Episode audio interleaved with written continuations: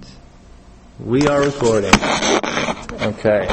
I don't have a pocket to keep it in, unfortunately, but uh, we're covering two basic topics here today. This is a real practical course that we're dealing with, or class uh, today. And the two topics that we're going to talk about today is um, the poor in the suburbs, which we are a part of, and then we're also going to talk about, before that, short-term mission trips. Because oftentimes short-term mission trips are geared to who? The poor. The poor sometimes in, in our country or sometimes the poor in other countries. And so usually, um, because that, that is so prevalent that we do short-term mission trips to, to poor countries, uh, let's discuss the positives and negatives of us doing that. Um, so the topic is short-term mission trips. Open for discussion. Give me first some positives that you guys can think of of short-term mission trips. A lot of times you really um, bring to the mind of people who go just awareness of um, the needs that are out there and that uh, their own culture, their own place where they're coming from isn't the center of the world, Mm. which is usually, usually a lot of short-term mission trips have a way of uh, transforming the individuals who go or putting in the passion to do more. Um, so that's a positive. So what you're saying is that one, it, it brings, it, it makes awareness of there's a reality beyond yours, and two, that it drives passion. Okay. In, in some cases, it can get groups thinking about ways that they can, after being made aware of the needs that they see on the trip, address those needs after their return, whether from a distance at the same community or for needs of their own communities. Sometimes that has happened as a result, and that's possible. So you're saying that like by helping others, they sometimes come back to their own community and are inspired to help locally? Right. Yeah. Yeah, that's a good point. Actually, that's something I didn't even think about. That's a good point. Any other positives you guys can think about? Sometimes short terms, uh, mission trips provide for uh, just like a manpower or a temporary need that just needs some folks to come in and, you know, like building a church with community, um, just putting up the walls. And then after that church is done, then obviously that community has it, but um, by sort of having some more manpower come in and maybe people who have more knowledge on how to build a structurally sound church. hmm helps with So it brings outside resources like knowledge and money and, and fills a need that, that was present there. Okay. Um, what about some negatives? What are some bad things you think that might be a result of short-term missions?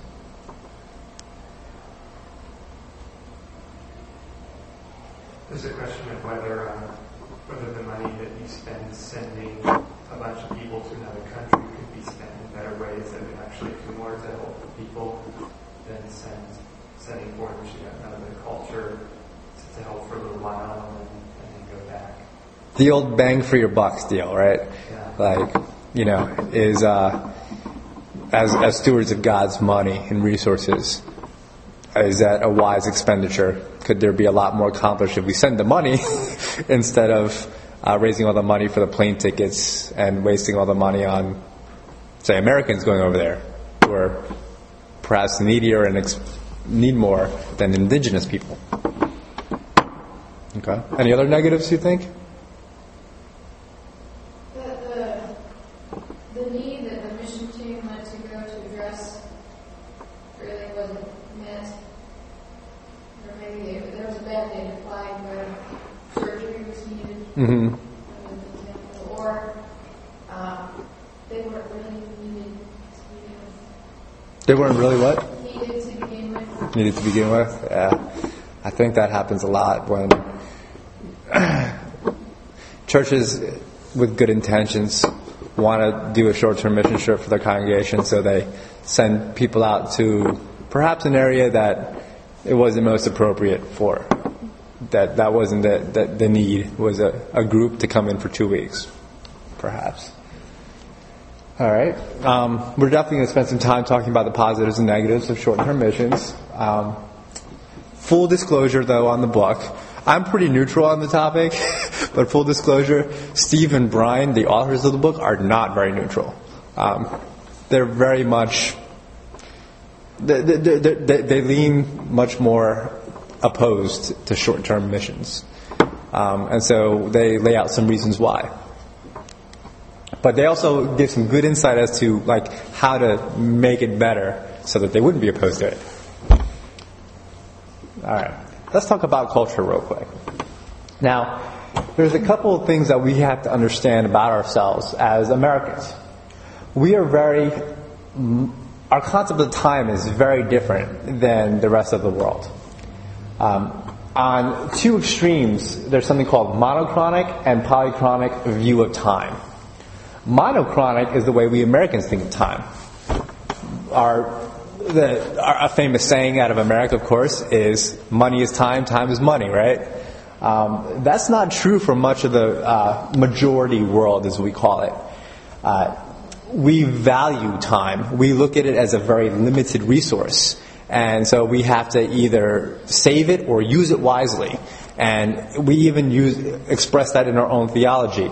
Um, I don't know how familiar you folks are with the uh, Westminster Confession of Faith, but stealing, breaking the commandment of stealing, according to one of our confessions of faith, means not using your time properly. That's how high we value time in our culture society. Now, on the very opposite end of that is a polychronic view of time, which is much more thinking of time as an unlimited resource per se. That there's always more time. That when you schedule things, when you when you have a schedule, when you, when you have tasks that you have allocated for a particular day, those are mere guidelines and nothing that needs to be strictly adhered to. Time is much more, oh, it's less valued if it is going to interfere, interfere in any way with relationship building. Which brings us to our uh, concept of self.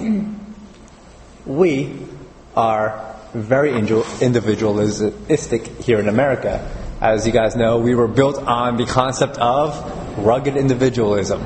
That's a big part of who we are. That's part of our DNA as um, American citizens. It's it's why even in our churches, I feel like this is a big part of our DNA. They value principles of self in American evangel in um, American evangelistic like realms that we often emphasize the personal salvation of a person.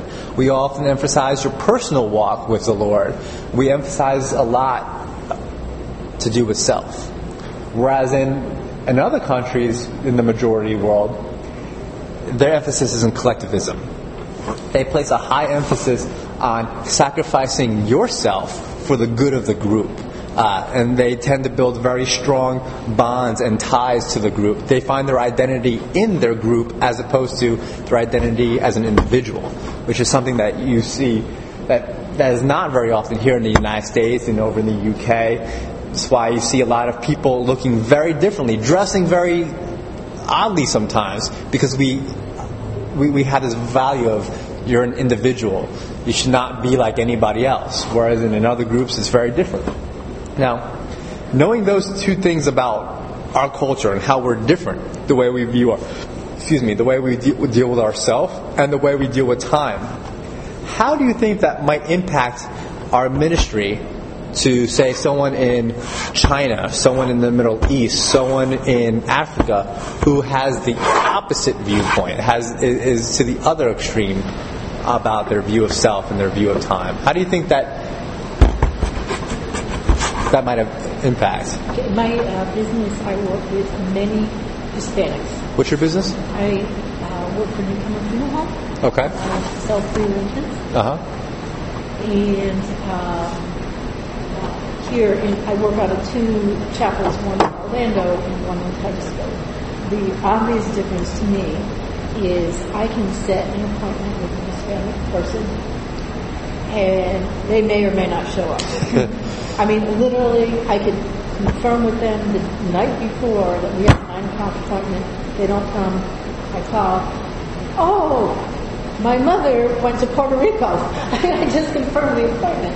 yesterday. I mean, it's that is not, and that is a true statement. Just last week, I had somebody do it, but they, they it's uh, it's maybe they'll show up, maybe they won't. Uh, where I work in Titusville, I work with essentially all uh, Caucasians. I don't have any Hispanic families in Titusville, and the only time somebody stood me up was they were sick. I literally sick in bed. And they apologized profusely. So that is a huge difference in my own business. Like, you know, I mean, if I was going to cancel, if I couldn't make, if I set an appointment and I couldn't make it, I would try extremely hard because I would know it would be an inconvenience to somebody if I had an appointment and didn't show up, like for the doctor or something. The other thing that I find with my Hispanic family, which is on the Mexico side, is um, most of the time they will come with another family member, not just a son, typically son, daughter, cousin, aunt, like somebody. And if they don't come with that somebody, 90% of the time it'll be, well, I have to talk with my son. Whereas if it was a Caucasian family, a non-Hispanic, um, they make their own decisions. Yeah, those are two great examples of concept of self and concept of time. Yeah. Yeah. And I think as a result, sometimes when we go into missions into um, other countries, and we see people with these different concepts of self and concepts of time, we can often look down upon them because, oh, they're not on time. They must be irresponsible. Uh, they're, they're, they're, they're, they're, they can't make a decision for themselves because they're so community oriented. And so a lot of times we take our cultural differences and try to pit them against each other so that ours is better and theirs is something that needs to be improved upon. That we say their idea of self and their idea eh, of time is not just different, but is something that needs to be changed and update it. And we take our American ideas, we take our American principles in our short term mission trips, and try to help them with our ideals, our concept of time, and our concept of self. And therefore, when we leave, we cause confusion, and a lot of times we've hurt them because we're not dealing with them based on their culture. We're, of course, trying to infuse ours and our values. And I think that we should also point out where do you think that the Bible stands? This is just kind of a side question that just popped in my head. Where do you think that the Bible stands on concepts of self and concepts of time? Like, if we were to apply a biblical culture, would it be more like ours or would it be more like the majority world? Just kind of food for thought. I, I, I think it's actually a pretty good balance. Uh, I think that the Bible does, especially concept of self. I don't, I can't think of too many t- examples of concept of time in the Bible, but concept of self, I think, uh, you know, there's a good balance of there. That there is some something to say about individual relationships with, with the Lord, our individual walks with the Lord. But at the same time, aren't we part of a covenant community? Don't we see that when when the, the foundation of the church, when the disciples preached the gospel, that households were converted and not just individuals? Um, and so I think that's something that we need to keep in the back of our mind that our system of values isn't necessarily better is different, and we have to recognize that going into um, helping others of different values and different cultures. Um, and so, effects, some of the effects of our short-term mission trips on the poor communities can be somewhat negative, and we can hurt them and hurt ourselves. Because the problem is, a lot of times our material, our, our definition of, of material pro- poverty isn't the right one, and we think of material poverty as, oh, it's something that they're lacking, something that we need to fill with either money or our ideas. And so we take that definition of material poverty, add that to the already God complex that we're having because we think we're better than them, and then their feelings of the people that we're helping, their feelings of inferiority, because they see that we have all these resources that they don't have. And what do you get? You get harm to both the materially poor and the non-poor. And so it could be a, a recipe for disaster the way a lot of times we structure our short-term mission trips. And we have to be very conscious and careful of that. Um, short-term mission trips and all right. So basically, what I'm asking here is that we've talked about earlier how we had this continuum where uh, the process in which we reach the materially poor is relief, rehabilitation, and development. Our short-term mission trips. Where do you think on that continuum they should be? Thoughts? Should we go into short? Let me ask this a different way. The majority of short-term mission trips that we do, that you guys are familiar with, that you've heard about or been a part of, or that you've supported in the past, would going into a country providing relief be the most appropriate response? Would it be, in other words, stopping the bleeding, stopping them from crisis? Would it be rehabilitation the appropriate response? In other words, going in there and helping them to restore themselves to when they were better, better before the crisis? Or would development be the appropriate response in, in terms of developing something more permanent, developing themselves in their relationship with God, self, and others? What do you think that most trips should fall on?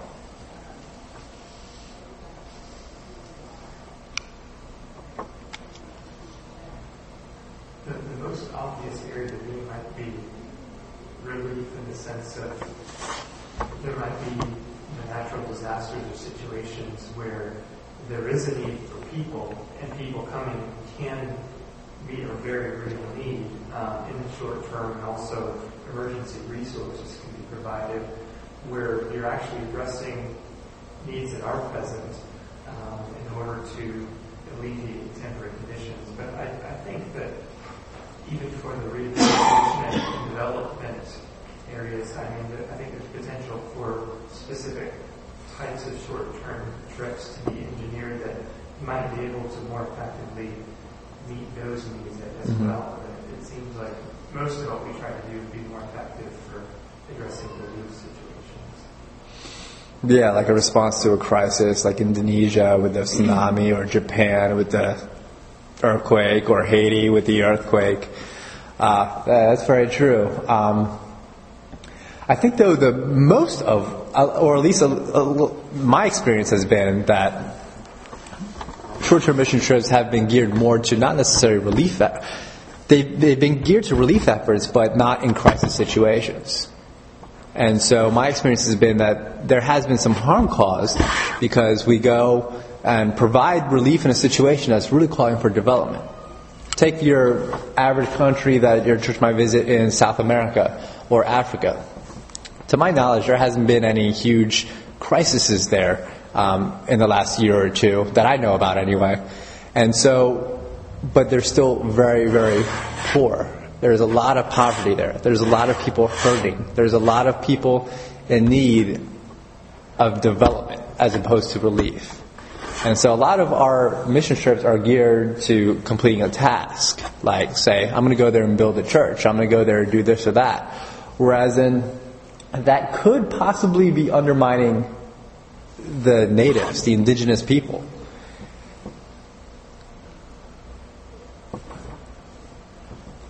And that brings me to this question: Do short-term missions generally take the asset-based approach, and uh, meaning do they generally start with what is good about the community and what the community has, or a needs-based approach, what they're lacking? I think the answer is they usually start with what they're lacking, and that's kind of our the foundation problem. One of the foundational problems with our approach is that we're starting with what they don't have, and we're outsiders, and we're trying to supply what they don't have. And however, that's not getting them involved at all. If we just give them something that they need, it doesn't help them to create a lasting change. Because then they just become what? Dependent upon us. Sort of the way the welfare system is set up people receive welfare and we make them dependent upon it. We don't give them any incentive to do it themselves, to work themselves, and therefore they become dependent on the system. Same thing in our short-term mission trips. We have the best intentions in the world a lot of times, but essentially we become this welfare program. How can a needs-based approach undermine? How, can, uh, if we just give people something that they need,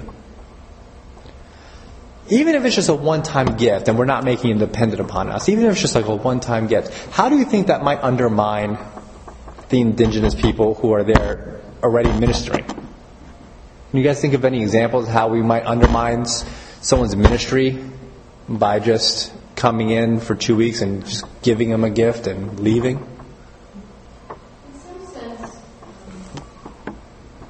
because I know a lot of times when, when there's like a short-term mission trip that goes into another group, and especially the Christians, they want to identify with each other. If that identity and that relationship is is based on I'm here to give you need and then you pull out, um, I would think that as somebody in that situation, you feel um, like the only way you could have a relationship with other Christians outside of your group would be if you were in trouble.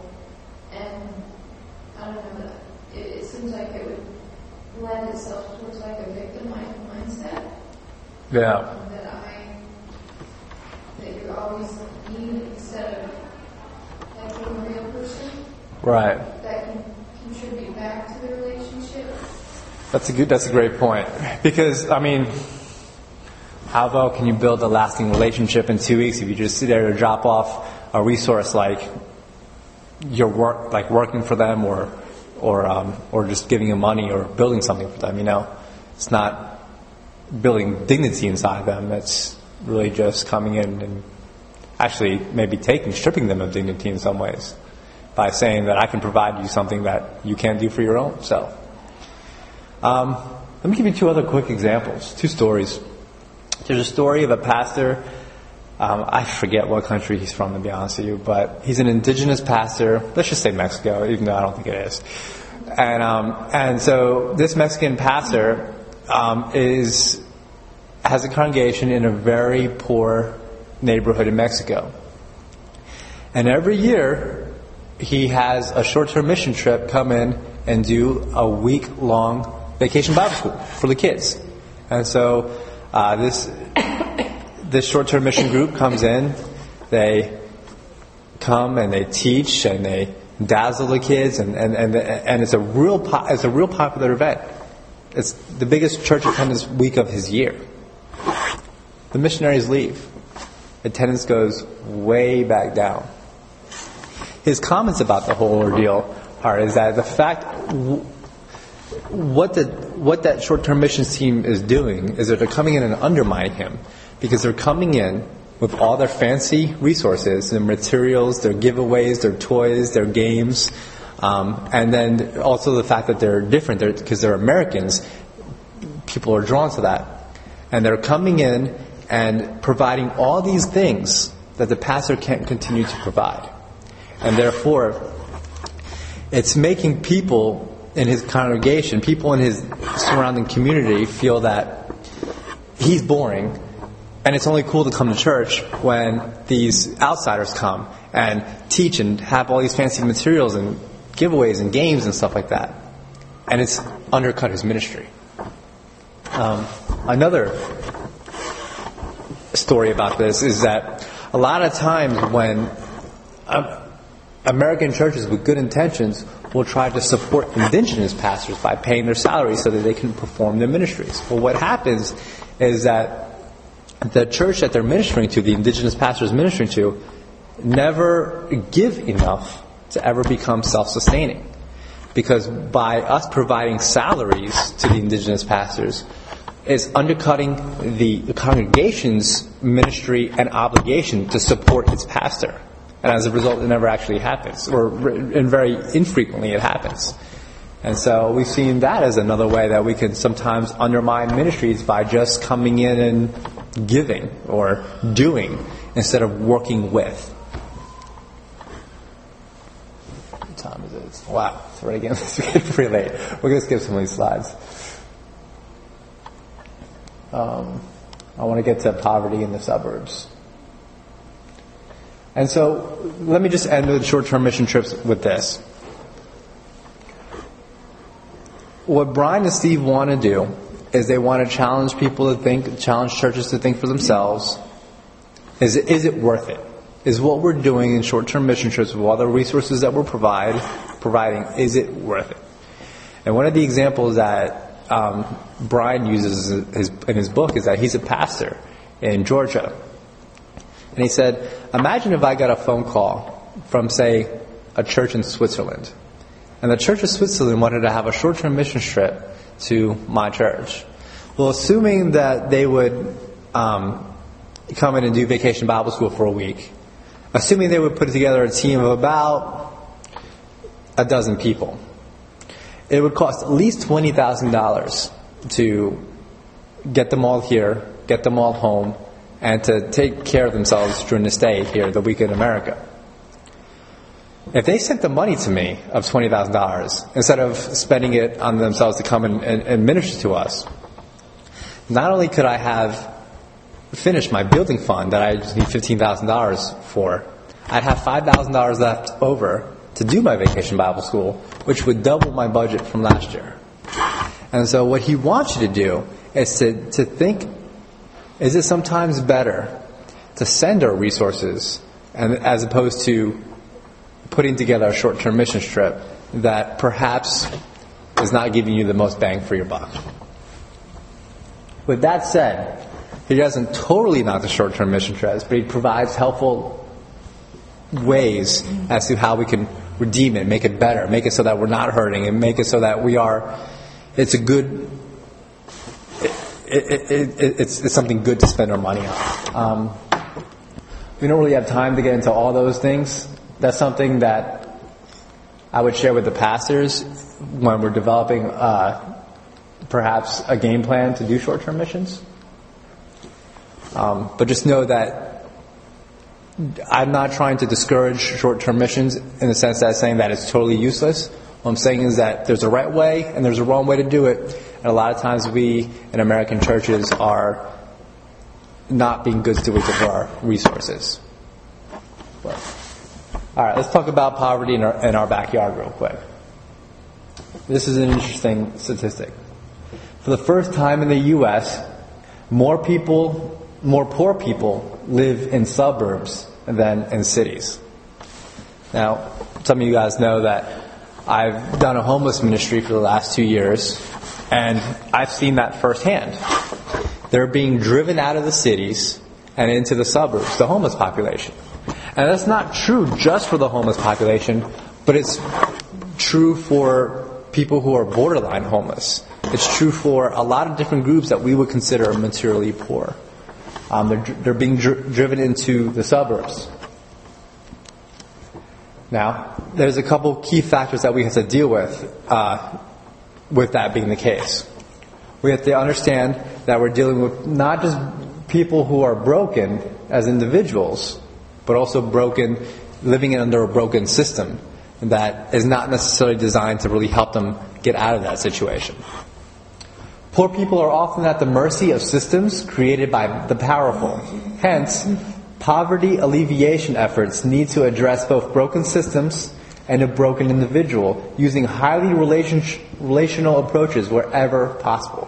So it's a, it's a two-pronged attack. We have to deal with the broken system and the broken person. And there's an impact of globalization. We all know that our economy is globalizing, that we're becoming more of a one world system with advances in technology. North American production is shifting away from basic manufacturing into services and knowledge intensive sectors, increasing the demand for highly educated workers in North America. Unfortunately, the job opportunities and wages for blue collar workers in such sectors are lower than they were in traditional manufacturing jobs. Hence, blue collar workers in North America are getting squeezed, and this trend is very likely to continue and even accelerate in the coming decades. Basically, what Brian and Steve are saying here is that because all the manufacturing jobs are going overseas, a lot of people who lack education, who would normally fill those jobs per se, are having less opportunities to work now, creating more of a dire situation for people who are poor and who are lacking education. So one of the things we have to address is the lack of education that we have amongst the materially poor. Another thing that we need to address is skills. Worker ec- economic globalization highlights the need for strong educational system that produces workers not just with vocational training, but also with sufficient general skills and the basic capacity to learn so that they can adapt to a rapidly changing global economy. And then lastly, we also have to address the situation, well not lastly, but we also have to address the importance of wealth accumulation because the fact is the materially poor, what are they not doing? They're not accumulating wealth. Accumulating wealth plays three distinct roles in poverty alleviation. And we're not, when we speak of wealth, we're not speaking of income. We're speaking of savings. We're speaking of things like investments, 401k, things like that, things that are more long term, not just a high income. Accumulating wealth plays three distinct roles in poverty alleviation. First, wealth provides the buffer that people need in order to survive when they have been laid off. Second, wealth generates additional income. Stocks and bonds pays dividends, houses appreciate, cars can help you get to work, etc. Third, the process of saving and managing wealth develops positive attitudes and self-discipline, changing mindsets to live for the future. And it's been my experience in dealing with homeless ministry for a couple years now that that is one of the number three there is one of the key factors that it changes people's mindset when they begin to build wealth. Because the mindset of the homeless or people who are materially poor i can tell you firsthand is very much live for the moment. Live for now. I've got money let me go spend it. And there's no sense of long-term thinking. And thus it keeps them down because if you're not saving for the future, then they won't have in the future. And it's a vicious cycle of poverty that just keeps them down with that mindset. And lastly, there's also problems with housing and healthcare. Despite a decrease of income and increase of poverty, living expenses have gone up. How many of you guys are paying less in electric and utilities and water than you were two years ago? None of us, right? They're all going up. But is income going up? No. Income is almost down to a level that we had in the 1990s. It's 10, 15 years ago. So our income is going down, but our expenses are going up. Um, and this includes rent. And let me just, uh, one of the effects of our economy, one of the effects of the recession is that you have a high percentage of, of uh, foreclosures, high percentages of people going bankrupt and being kicked out of their houses. As a result, those people have to live somewhere, right? So they're being pushed out of home ownership and into rental situations. So while the value of houses is going down in terms of buying it, and you can buy a house cheaper, poor people can't qualify for loans. I do loans for a living. I know this. um, and so if they're not qualifying for loans, then that means they're what? They're paying rent. And one of the trends that we've seen in our economy recently is that even though things aren't getting much better, rental rates are increasing. And, I've and in my field of work, I've talked to a lot of landlords about this, and I've, I, i have studied this part of the economy, and I can tell you right now that it's a, something that's really affecting the livelihood of the materially poor who can who are not living on the streets but are, are, are living in houses, that their expenses are going up, but yet their income is not. In fact, their income is probably decreasing. 47% of low income households in the U.S. spend more than 50% of their income in housing. To spend more than half of your paycheck in going into your house, it's just paying either for rent or for mortgage, is a lot. When I do mortgages for somebody, you know what our target is for how much they spend on their house? 28%. This is saying that people are spending over 50% of their gross income in their house. Means double of what we as, at the bank find justifiably affordable. In 2007, 42% of working adults in the U.S. were either uninsured or underinsured, and 37% reported going without needed care because of rising prices. How many of you guys are paying more for healthcare than you did a few years ago? I think everybody is. I remember when I first got my so-called real job out of college, and I started taking um, healthcare payments out of my, uh, you know, my, um, yeah, my healthcare payments out of, out of my check. It wasn't that much. I never, I remember not seeing it as a real significant amount. Like it was like maybe like a hundred or two hundred dollars a month or something like that. But now, what they take out of your checks is enormous. Um, my brother, I can tell you, who has a, it's him, his wife, and and their daughter, and he has excellent benefits, and they're still taking like three or four hundred dollars a month out of his check. So I mean, healthcare is more than doubled in just the previous six years. It's, it's reality check. It's getting expensive. Those are all issues that we have to deal with that are affecting the poor, not just living in the suburbs, but living everywhere here in North America. These are factors that the church has to address. Now, so the poor in the U.S. could benefit from, based on all the things that we just talked about, we can, they can uh, benefit from the ability to work at jobs with living wages, the capacity to manage their money, the opportunity to accumulate wealth, and a greater supply of quality education, housing, and healthcare at affordable rates. Now, the principles that we have learned in our course don't necessarily apply to number four, so we're going to spend our time discussing the first three. Helping people attain good jobs, helping people that can help ma- teach them how to manage their money, and also helping people how to accumulate wealth. Um, and so those lead to three different kinds of ministries. Job preparedness ministries, financial education ministries, and wealth accumulation ministries. Talk real quick about job preparedness ministries. Classroom training, uh, and there's three ways we can help here. Classroom training for the poor people that emphasize the development of soft skills from a biblical perspective. Do you guys know what I mean by soft skills? Soft skills aren't job specific. Soft skills are like if you're a mechanic, a hard skill is knowing how to fix a car. A soft skill is having a good work ethic. A soft skill is how to be punctual on time. So soft skills are skills that apply to all industries, whereas in hard skills are more job specific. And so what the church needs to do, because we don't have, the church doesn't have the capacity necessary to, to teach hard skills, because there's too many different jobs that the poor, that, that the materially poor can have. And so it would be too much of a drain on resources to teach hard skills. But soft skills we can do especially from a biblical perspective. What does the Bible have to say about working for your employer and working hard? What does the Bible say about the respect that you give to your master or your boss? What does the Bible have to say about working for yourself and not living uh, on welfare or something like that? And so, aren't there biblical principles for all these things? And so we can teach these soft skills through using the Bible. Two, mentors provide support and encouragement to participants helping them to overcome obstacles that hinder their ability to complete the class, to get a job, or to cope with life.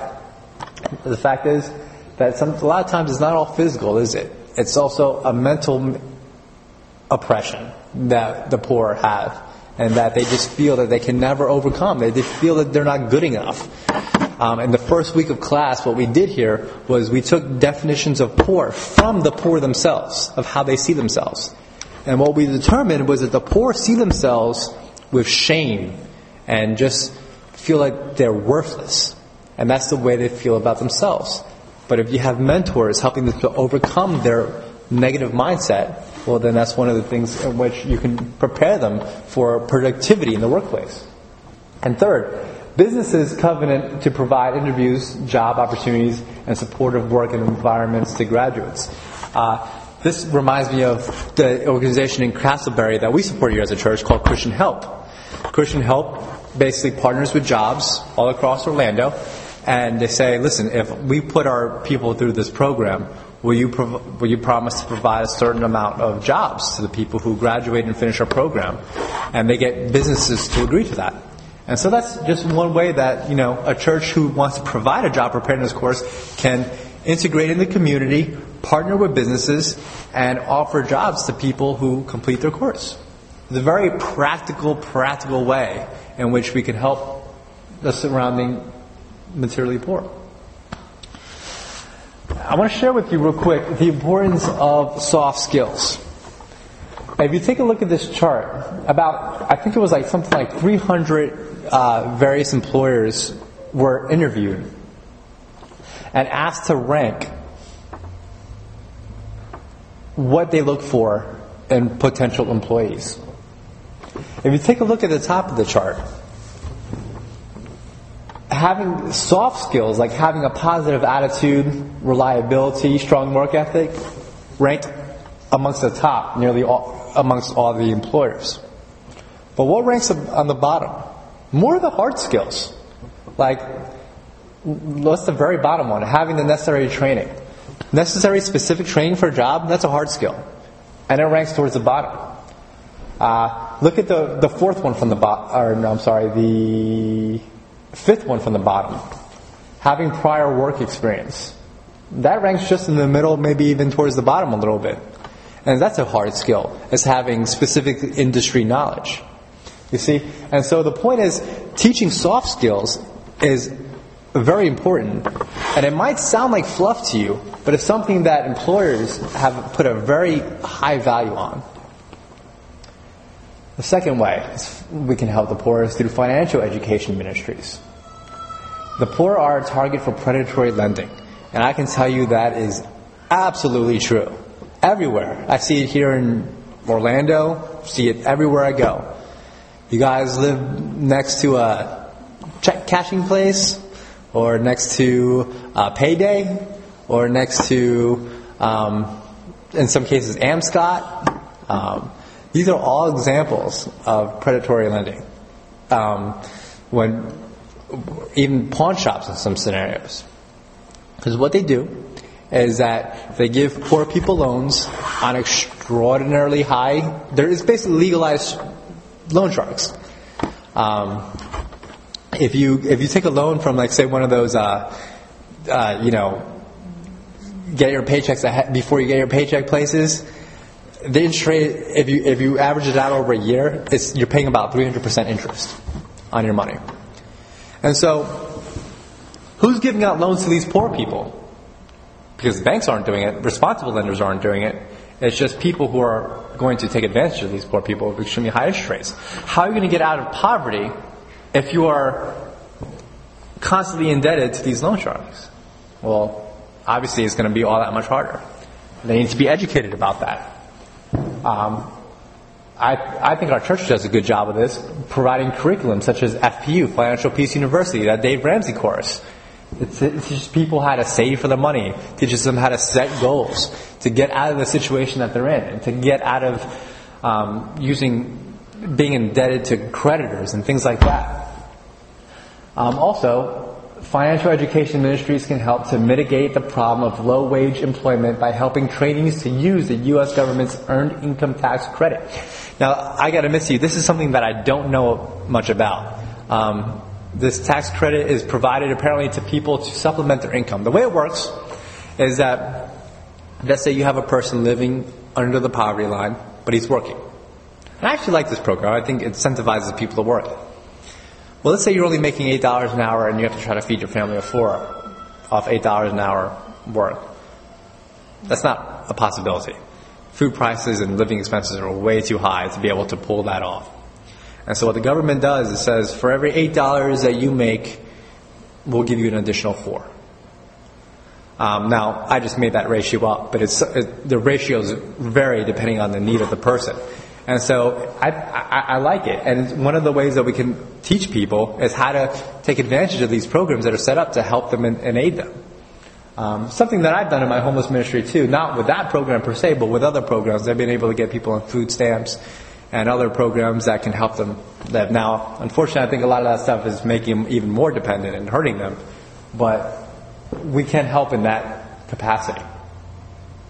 Because one of the statistics, that was thrown out was that in that program, EITC, about 25% of people who are who can take advantage of that program don't even know it exists. I didn't even know it existed until I read the book. Um, And then finally, wealth accumulation ministries. Um, there's something called an IDA, Individual Development Account.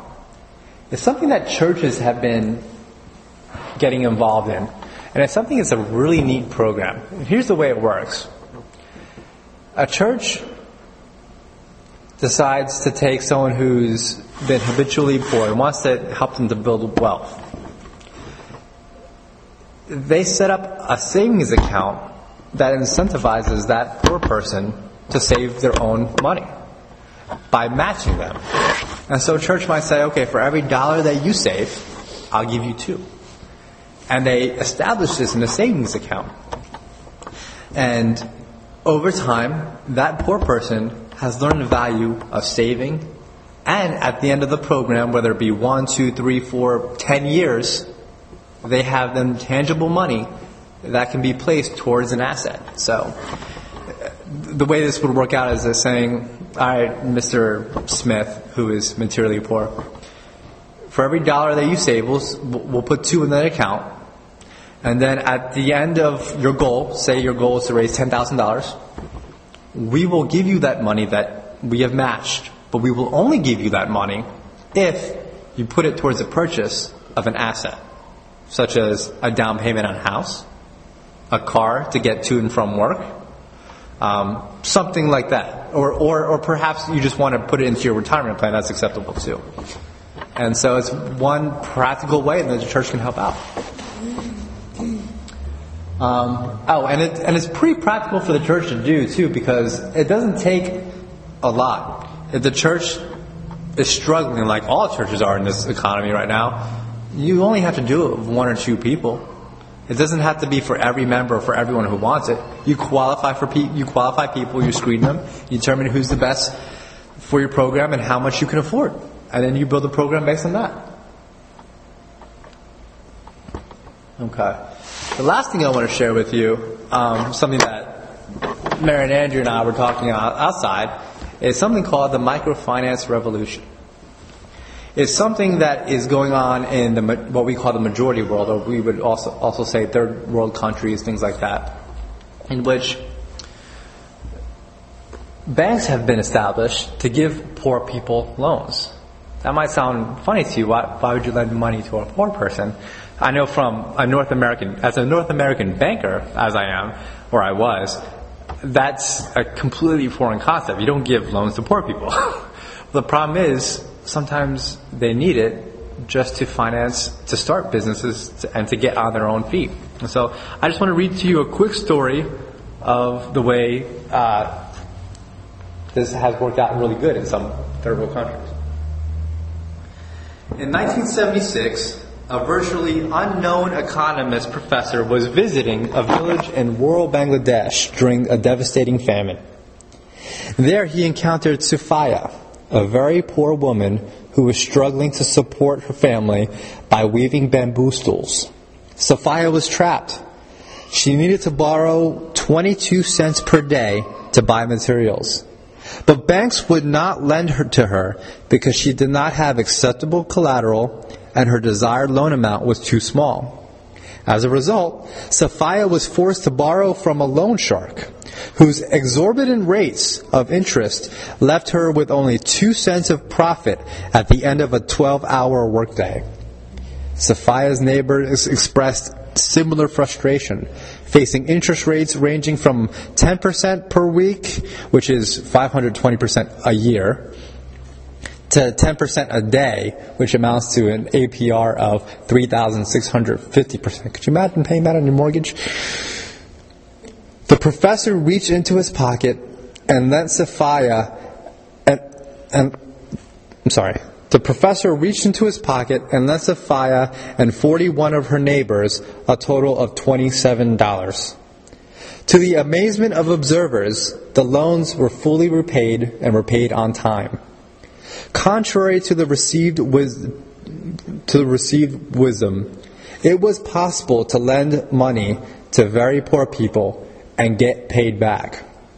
35 years later, that economist professor, Dr. Muhammad Yunus, is a Nobel liter- uh, laureate at the Grameen Bank. And he established a bank to provide credit to the poorest people of Bangladesh and has 7.58 million poor borrowers and has lent them 7.4 billion since its inception in 1976. More than 98% of Grameen loans have been repaid, meaning that Grameen loan money can be lent and relent to poor people over and over again. Moreover, Dr. Yunus' work has spawned the global microfinance movement, which aims to reach 175 million of the world's poorest families with loans and other financial services by the end of 2015. Indeed, microfinance, which is sometimes also referred to as microenterprise development, has become one of the premier strategies for bringing economic empowerment to poor people in the majority world. Now, I'm not going to spend too much time talking about microfinance because it's not really applicable to us. To our church situation, we're not going to start a bank. We're not going to do that here. And we're probably not going to get involved with that overseas. And so I just wanted to you guys to be aware that something like that was out there, and one of the methods that is out there to help the materially poor that has been very successful. And now let us conclude with this. Only got a couple more minutes, so let's just have a quick time of reflection. I'm going to stop the recording here.